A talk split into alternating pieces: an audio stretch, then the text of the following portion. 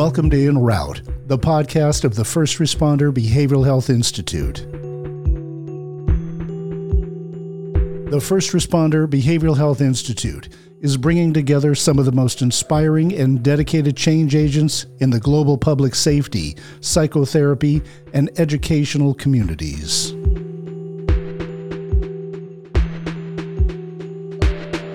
Each episode of En Route seeks to bring together first responder change agents and clinicians dedicated to constructively disrupting the status quo by tackling the tough subjects like first responder suicide, post traumatic stress, moral injury, sanctuary trauma, leadership development, critical incident response, peer support teams, and what it means to be psychologically safe and healthy while working in an unsafe world.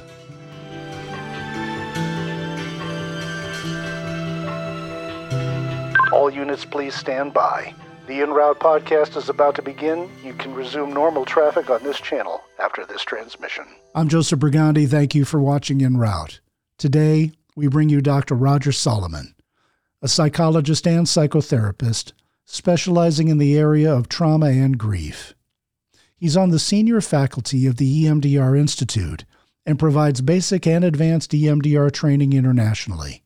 He currently consults with the U.S. Senate the National Aeronautics and Space Administration, and several law enforcement agencies.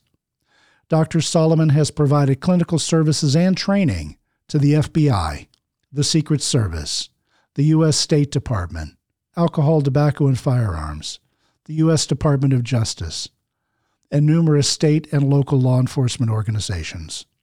Internationally, he consults with the Italian State Police.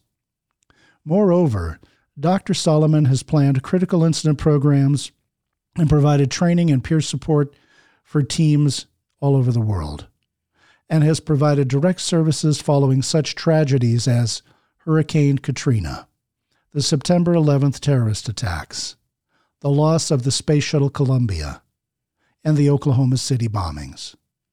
Dr. Solomon has expertise in complex trauma and collaborates with clinicians on the utilization of EMDR as informed by clinical understandings on the structural dissociation of the personality. Roger has authored over 42 articles and numerous book chapters pertaining to grief, trauma, complex trauma, and dissociation.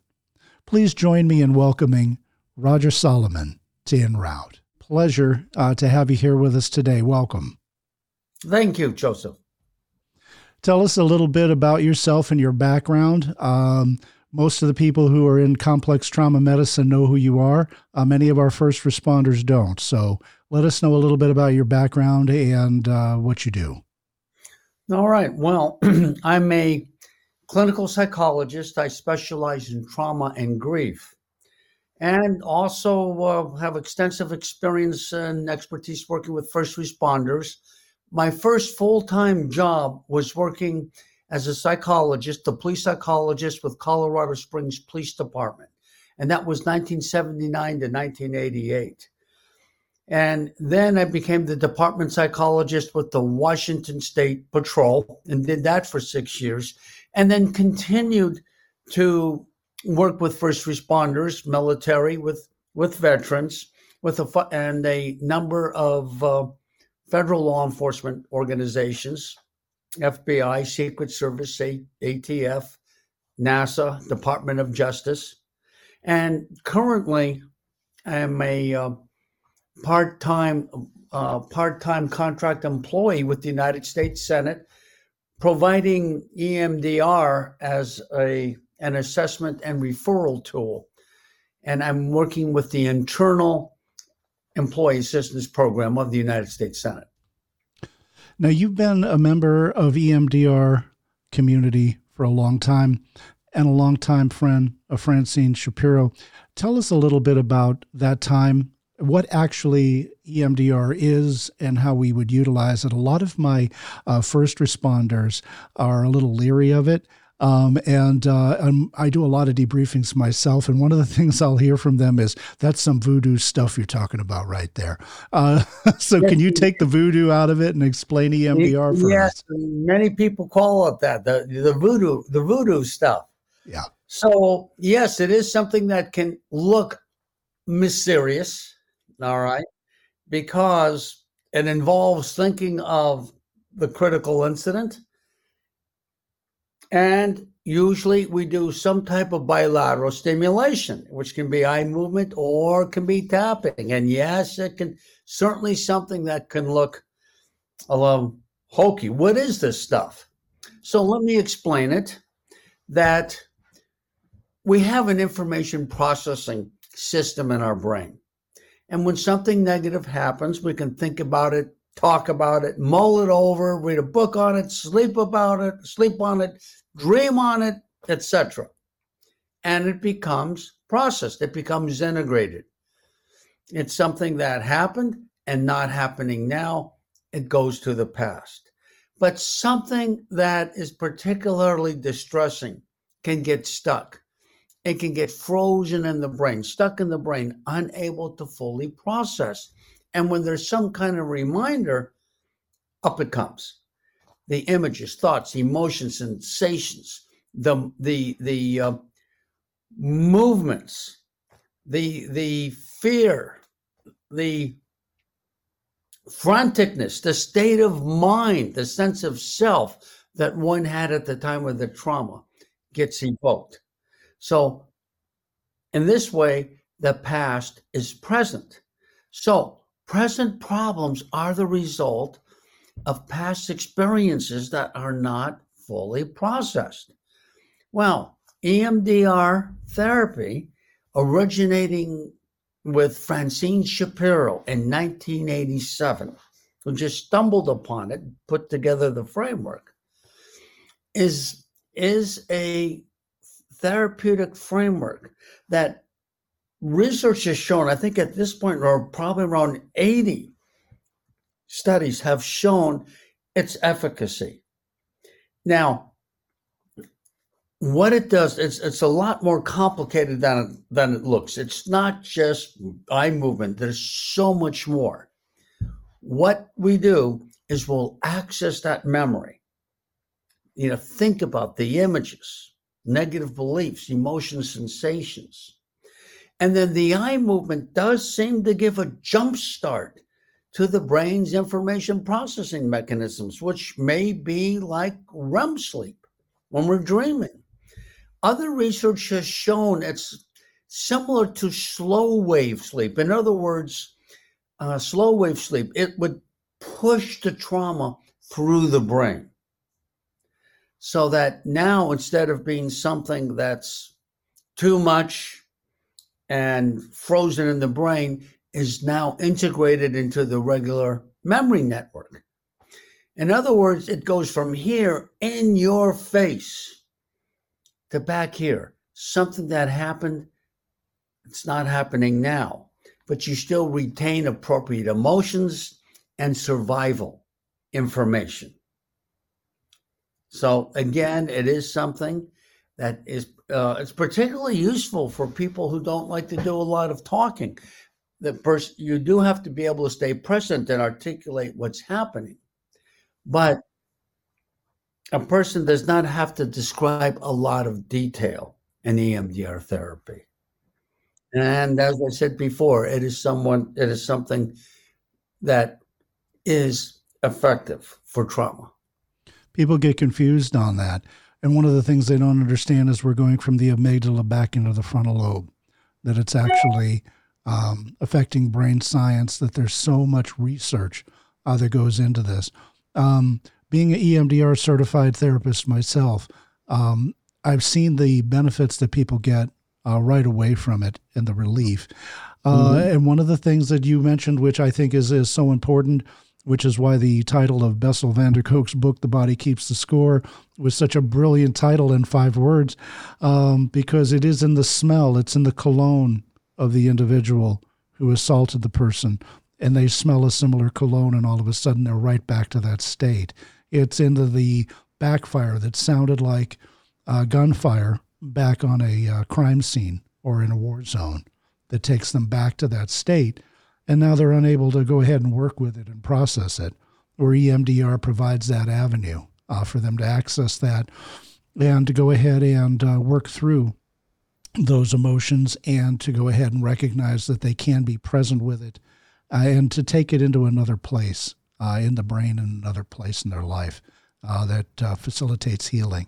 But um, yep, most of my law enforcement personnel call it the voodoo cure. Um, yes. And uh, I love that. Um, and I, I thank you very much for explaining it to us. Um, you do this work all over the world. And, uh, you know, that's one of the things I've attended your classes in person and have had the privilege of your mentorship over the years. Um, and to watch some of the work that you've done um, is just inspiring, and it continues to do that for me. Uh, you spent quite a little bit of time in the Ukraine uh, training their therapists. Tell us a little bit about that journey and what it's like. Well, I was working in Ukraine before the war. Actually, the first time was in 1994 and went over to do EMDR training in Kiev. And I went back a couple times that year. Went back in 2016 to to uh, give a lecture to you know to work with military psychologists. And you know remember the war started with 2014 and i started doing emdr uh, therapy training well 2020 june of of uh, of uh, you know 2020 and and then of course there was the invasion last year in February. So I have continued to do training online. Also, I've done sessions online, working with uh, clinicians who have their own traumatic experiences. I've also been working with uh, families of soldiers killed in the line of duty.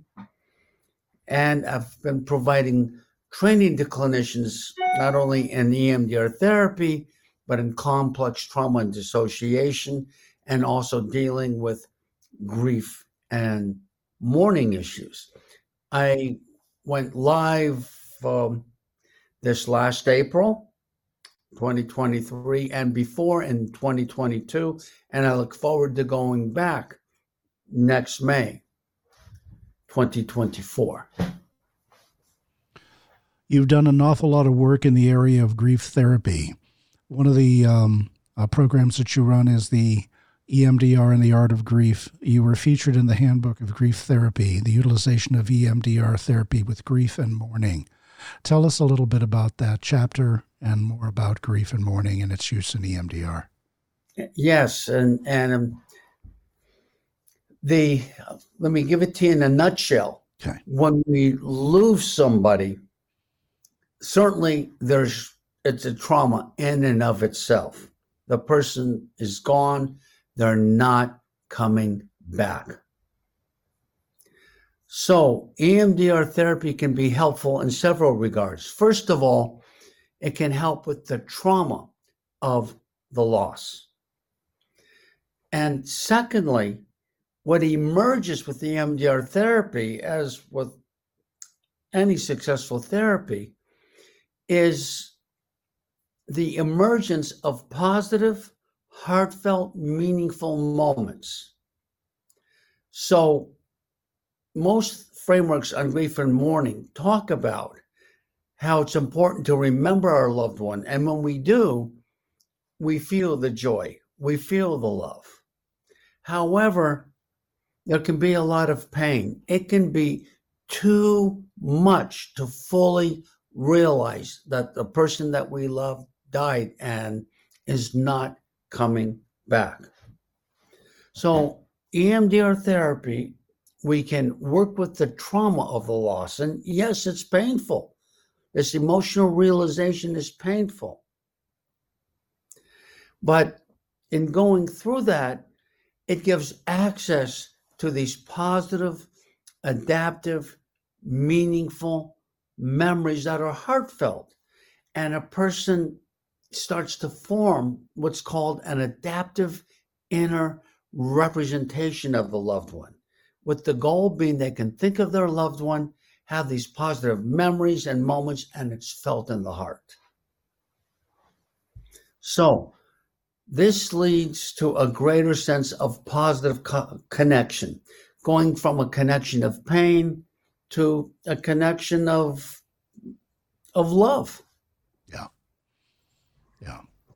I've had many people stuck in pain, unable to process that because they feel like if I process through the pain, then I'm going to go ahead and my loved one will just be a memory instead of recognizing that as you process through the pain, you'll also get those wonderful memories back of that time spent together. Yes, very important principle. Some people are afraid to lose the pain out of fear they'll lose the connection. It's just the opposite. If we're able to reprocess that pain, they have more access to the positive memories, meaningful moments, and a greater sense of connection. Nice. Um, one of the things I had wanted to learn and, and study as a first responder was post traumatic stress and stress related disorders. And I thought that if I understood that, I'd be at the uh, pinnacle and the top of uh, my game and I would be able to help our first responders and, and reduce suicidality. Uh, when I started this journey, I met you about halfway there, and I started to realize that post traumatic stress is a, a plateau and then we enter a world called traumatic related disassociation. And I realized, oh my goodness, that's the top of the of the mountain up there. What is traumatic related disassociation and how do we work with that? So, complex trauma or trauma related dissociation is what happens when there are severe events, especially in childhood, that are too much abuse and neglect. Let me explain it this way everything with us human beings, any living being, is geared toward survival. And if something happens that's too much, an experience occurs that's too much or it's too overwhelming, well, that memory gets stuck in the brain, unable to fully process. But if there's a lot of trauma and it's severe early in childhood, especially from a caregiver, then how do we survive that? Well, there's a division of, of the personality. And one or more parts of the personality are engaged in everyday living, you know, that, you know, self care, work, socialization, etc and there'll be one or more parts of the personality holding the trauma, reenacting, re experiencing the trauma. So, now we can think of a continuum. We can even think of simple post traumatic stress disorder as one part of the personality engaging in everyday living. And there's a part of the personality that holding the traumatic event, re experiencing, reenacting it, not knowing it's over. And when there's a trigger, a person re experiences the event, the emotions, physiological arousal. Okay. And of course, the more severe and earlier the trauma, the more there can be this division in the personality. So we can think of it as a continuum. So what's important here, especially for first responders to to um, understand if there's a critical incident, one that's it can be traumatic in and of itself, but it could start to bring up earlier unresolved trauma, losses, and particularly these childhood experiences involving, you know, involving our caregivers these memories get maladaptively stored in the brain and they get triggered. And as a result of that, there's difficulty in dealing with emotions, difficulty in relationships, and again, there are also self esteem problems. Now, our first responders have a lot of fear about stigma when it comes to mental health issues and seeking help at work. And they feel that they're going to be targeted for removal or that the leadership doesn't understand uh, that most trauma can be dealt with and that they can return to work. Um, that is one thing that I've, I've spent a great deal of time trying to work with administrators to understand is that when we have a firefighter, say, who's fallen off a ladder and broken their leg in three places, you know, we have physical therapy, occupational therapy, return to work p- protocols and policies, and it's our objective to get them back on the job and to take care of them. If somebody is struggling with a critical incident they've experienced or needs uh, time uh, to maybe go to the Center for Excellence um, for the International Firefighters Association for Recovery. Um, there's often a, a, sense of stigma, and administrators don't understand that uh, these individuals can return to work. One of our faculty members, Mark Bouchard, is a uh, wellness officer with the RCMP, and he wrote um, Setting Your Sights on Stigma Thoughts from an Injured Mind. A SWAT team operative and still on a SWAT team today. But there was a time within his agency that he had to educate them to the fact that, hey, this is a recoverable injury in many instances. And, um, you know, leaders don't have the training perhaps or the knowledge to understand that. What, what words do you have for our administrators and public safety organizations when it comes to treating their members and understanding post traumatic stress? Well, I agree with you 100%, Joseph, that first of all, we are looking at something that is treatable, that we can do something with. And not only that, when we go through, when we work through our critical incident, we emerge stronger. We become more resilient. After facing our own vulnerability, our own fear, and you know, getting through the other end, there's a we are going to emerge with better coping skills, better understanding of ourselves, better equipped to deal with future critical incidents.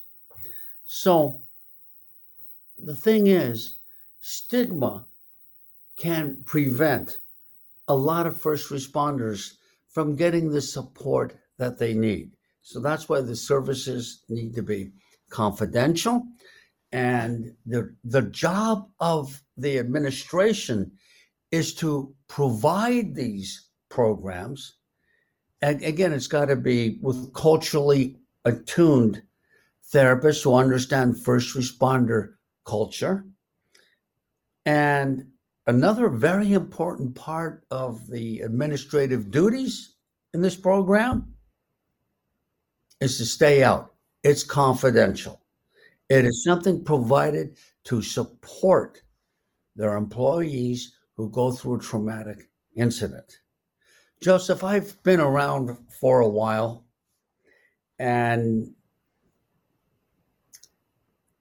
you know remember uh, you know the early days and, and involved in current circumstances the we would lose a lot of officers involved in a shooting, not so much because of the trauma, but because of the way they were treated.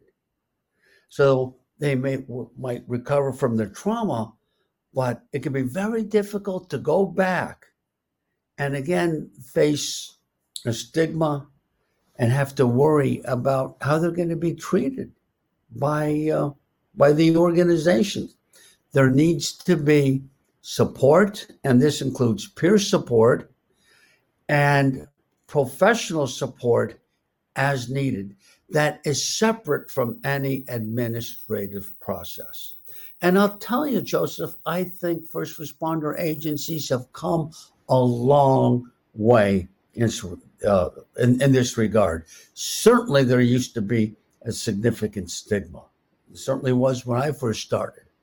But I've really seen it come a long way. I think most first responders and administrators understand the need for support when there is a traumatic incident and do provide it. But but yes, I think it's difficult for anybody to want to deal with events and with emotions that were so much, that were so powerful it got frozen in the brain and isn't going away. And again, I want to emphasize there, there are programs, there are therapeutic methodologies that can really be helpful. You don't have to live with these images in your face. We we can take care of that most of the time. I do want to say this, Joseph, getting back to trauma related dissociation or just complex trauma, that there can be a critical incident that occurs and it starts bringing up the other past material. We can deal with, the, with both, and EMDR therapy is helpful, not only with the current trauma that someone may have experienced, it's also helpful with past traumas as well. I agree. I couldn't agree more. And one of the things you said that resonates so much is the role of peer support.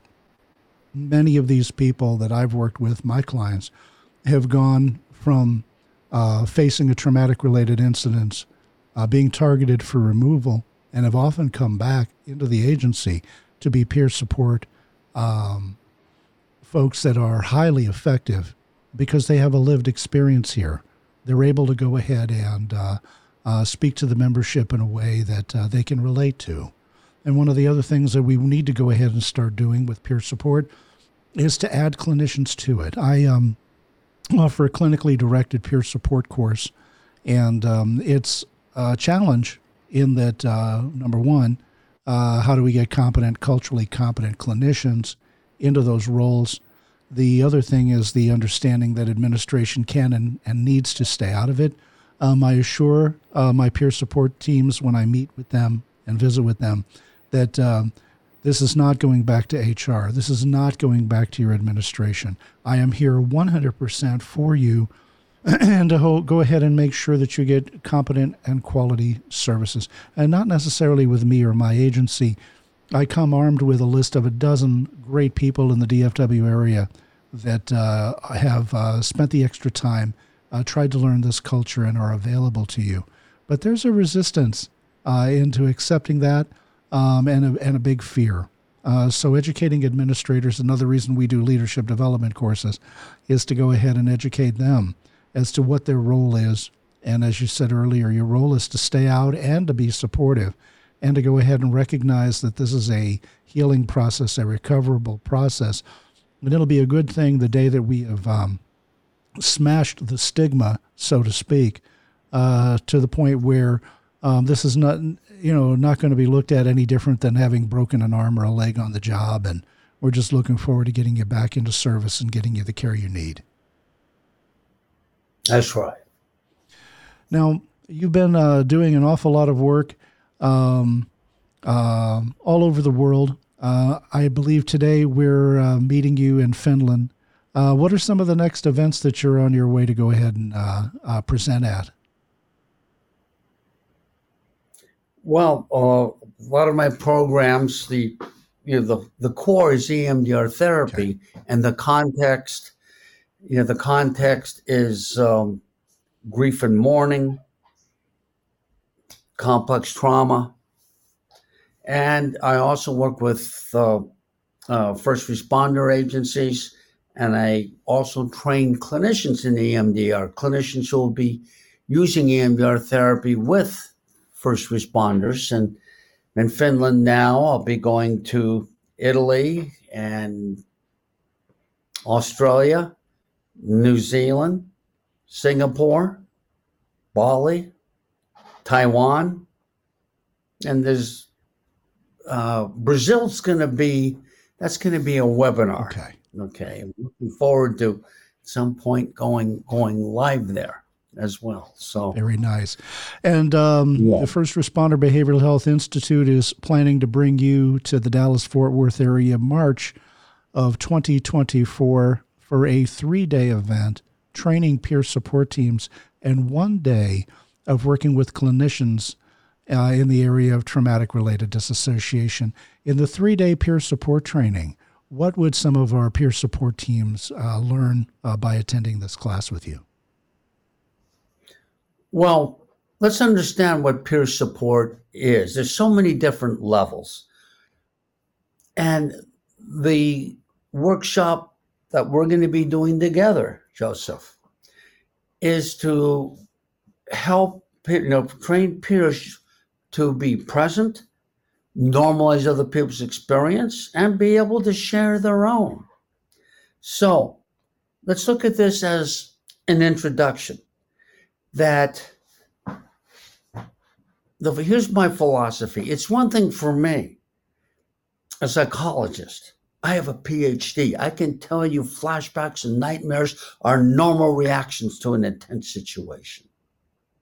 But it's another thing for a peer, someone who's been there, to come up to you and say, you know what, after my incident, I had nightmares, I had flashbacks, and I'm not nuts. And if you're experiencing some of these reactions, you're not nuts either. So, peer support in this course that uh, we're envisioning, and this is a model I've used for years, for decades. I used for police, fire, military, therapist. I also work with railroaders. I'm, I'm very proud to have been uh, working with Via Rail Canada since uh, well, may have uh, been 1991. A lot of work also Union Pacific Railroad. So, what the workshop will be, first of all, we're going to provide education on critical incident trauma. And the best way to learn about what critical incident trauma is for first responders is to talk with each other. Nobody's ever forced to talk, but so much is learned for when everybody tells their personal story. And it's also helpful to have some practice among your peers to tell your story because somebody may need to hear it. So, and what we ask is for people be themselves. We don't don't want to train people to be counselors. That's not a peer. It's being yourself, listening in a non judgmental manner, it's understanding, and it's normalizing. Now, that's an important part of peer support. And first responders already have a high level because they do it every day with the public. Now, a second aspect of this workshop is going to be to promote personal healing and resilience. It's the way I think of this workshop. I think of it as as as promoting the healing of trauma and enhancing resilience, one's ability to bounce back, one's ability to come out stronger and utilize the wisdom gained from going through a critical incident to further your ability to deal with other life challenges. So, now EMDR will also be offered on a volunteer basis. We have found, and there is some research, that EMDR applied to critical incidents within the context of this kind of a three day program really is healing and can really integrate that trauma, promote the healing. And we've seen this and most of the most of the people who come in with a critical incident. Now, at the same time, people may need more support. So, a very important part of the workshop is to recognize this is the first step and that there is further support available as needed. Not just done. And we don't forget about people, too. We can certainly provide the follow up that is needed. But what we want to do is provide a safe environment that's confidential where you can talk and realize you're not alone, better understand what you've been through, what you're experiencing, and, and give you the tools on how to cope with it, how to deal with it constructively, and how to support others through a critical incident uh, and, and their own trauma, come out the other end stronger, more resilient. I agree. It's um, um, an incredibly special opportunity and experience to sit with your peers and to have these experiences and to get the uh, opportunity to see it done. Um, when uh, we had uh, worked together in Maryland uh, just before COVID had hit, and we had planned to roll these kinds of courses out together, um, the overwhelming um, love and support in the room uh, was just life changing uh, for me and for the other participants. Uh, and we saw when you see EMDR done right there, and you get to go ahead and see the voodoo piece removed and you see the clinical efficacy shown. Um, and the participants, uh, I remember one individual saying, I wasn't able to recall this incident uh, clearly and, and articulated fully to internal affairs when they had asked me to give a statement. And now, here today with you, I'm in touch of, with um, all of the memories. It's not hurting me. I'm very clear in what I saw and what went down and uh, you know he had reported that he had uh, it was the best sleep he had had. Uh, we had had him, I think, at the three day workshop, and uh, you had done this uh, particular processing on day one, and on day two uh, he had reported some of the best sleep he had had since the since the trauma he had faced. Life changing work right there. Mm-hmm. Mm-hmm. Now we also have a Saturday planned for clinicians. Can you give a little voice to what uh, what some of that training is going to look like on Saturday?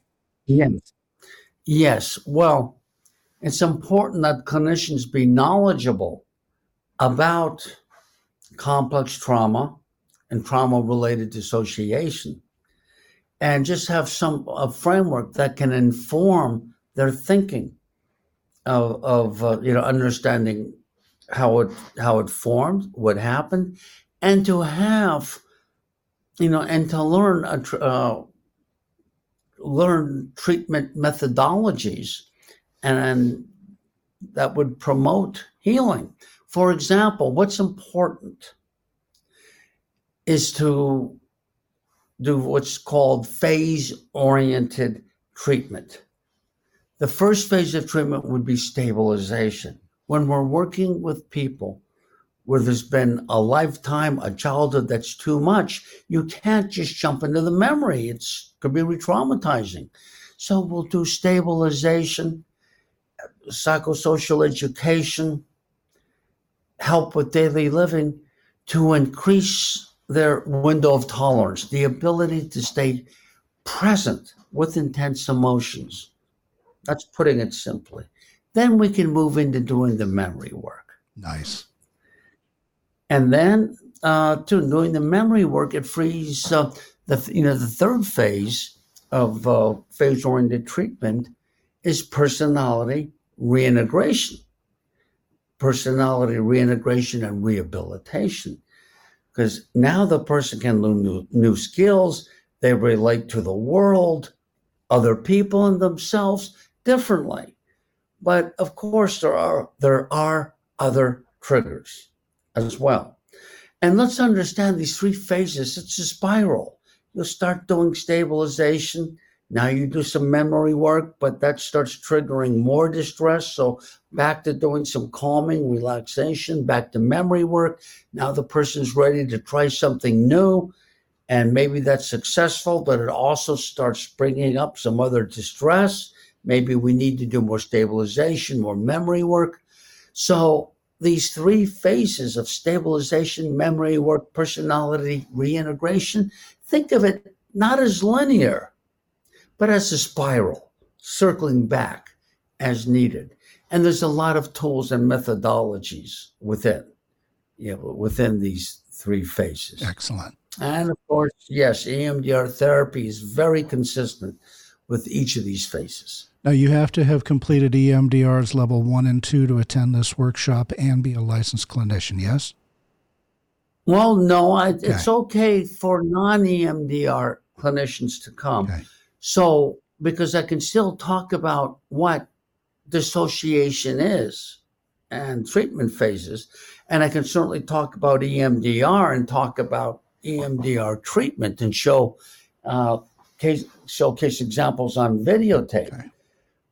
So it may be that other clinicians would be curious and then afterwards go get the training. But I certainly hope to be able to teach the clinical phenomena and philosophy of treatment and give some nuts and bolts uh, methodologies. Excellent. Excellent. Now, you are popular all over the world, and following you and your journey on Facebook is inspiring. One of the places you're most uh, loved is Italy. You have a book out there. Uh, you help the Italian state police on a regular basis. And I understand that that book is in the process of being translated into English. Tell us a little bit more about it and when we might be able to expect it on shelves here in the U.S. Yes. Well, it's uh, the book is on the EMDR treatment for grief and mourning. Okay. All right. And transforming the connection to the loved one as I've, I've talked about. So it is out in Italian. It'll be another few months before it's out in English. It is in press with Oxford University Press. And when it comes out too, there's interest here in Finland and other countries in the translation. Of course, there so, is. Excellent. Um, you know, we've taken a lot of your time today. You've been very gracious with us. As we start to wrap up, what messages do you have for our viewers, first responders in crisis, or in general that you want to share with our community? So, first of all, to first responders, and having worked with first responders, uh, again, I've done more than just being a psychologist. I've certainly been an active participant responding to many types of incidents. I want to thank you I am grateful to you. The you are needed, you are important, and even though there's a misguided, misunderstanding public, you know, live with it. Don't take the criticism to heart because what you're doing is important. You are important. You count. Keep at it. And there are people like you and me. We want to support you. When there is a critical incident, we don't want to just help you get through it. We want to facilitate you coming coming out the other and stronger with more resilience and capacity. So again, I I thank you as a uh, as a father. I thank you as a grandfather. Excellent. Very important words for everyone to hear.